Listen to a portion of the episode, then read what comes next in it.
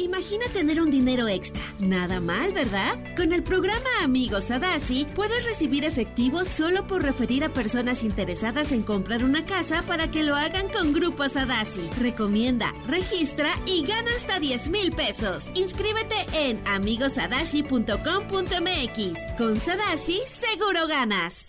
Estás escuchando Jordi Anexa, el podcast. Hoy es Día Mundial de muchas cosas, pero esta me llamó la atención. Día Mundial del Pac-Man. Sí, señores, a las 10.23 de, de la mañana te digo que es Día Mundial del Pac-Man.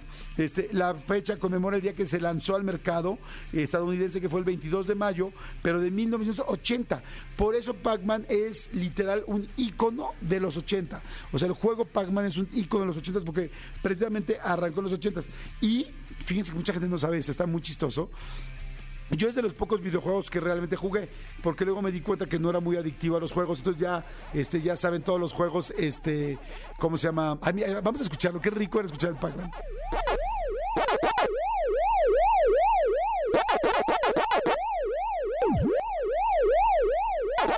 Mira, a ver, vamos a hacer una mezcla padre.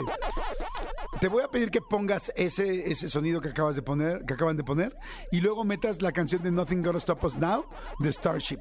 O sea, así sobre el sonido, sueltas el inicio así de tucu, tucu, tum, tu, tum, tu. O sea, hay que mezclar las dos, pot abiertos los dos, para que escuchen así. Vamos a regalarles un pedacito, aunque mañana es marzo ochentero, no es hoy, quiero regalarles un pedacito de los ochentas, un pedacito de los ochentas así completamente, porque esto suena a los ochentas. Y era un mega videojuego, no sé, digo, no, no llegó a evolucionarse como se evolucionó este Mario Bros. Este, pero sí Pac-Man fue una locura y fue och- los 80. Eh, en lo que preparan esto, fíjense, les doy un dato muy rápido. Este, Pac-Man rompió el récord Guinness del videojuego más exitoso de todos los tiempos. En esa época, pues no era como ahora que puedes cambiar un videojuego cuando quieras o como quieras. Tú tenías una maquinita, o como les llamábamos aquí en México, una chispa o una, pues sí, una, una máquina, que había una farmacia, una papelería, y era ese juego y punto. Y no se cambiaba ese juego, o sea, iba seteado solamente con ese juego. Bueno, Pac-Man rompió el récord de vender 293.822 máquinas que vendió desde el 80 hasta el 1987. Pero ¿saben lo que eran casi 300.000 máquinas solo de Pac-Man? O sea, fue una locura, pues rompió el récord Guinness del video arcade o el videojuego de arcade más exitoso de todos los tiempos con este con, con esta cantidad que se puso en todos lados.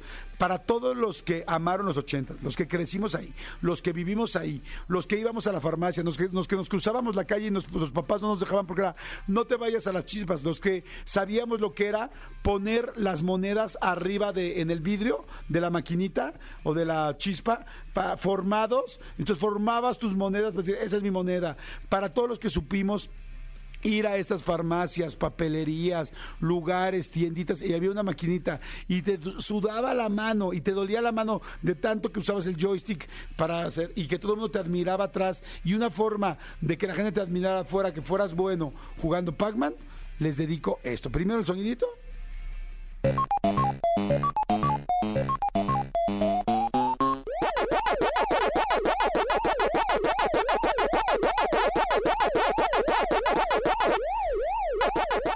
Bienvenidos a los ochentas. Escúchanos en vivo de lunes a viernes a las 10 de la mañana en Exa FM 104.9.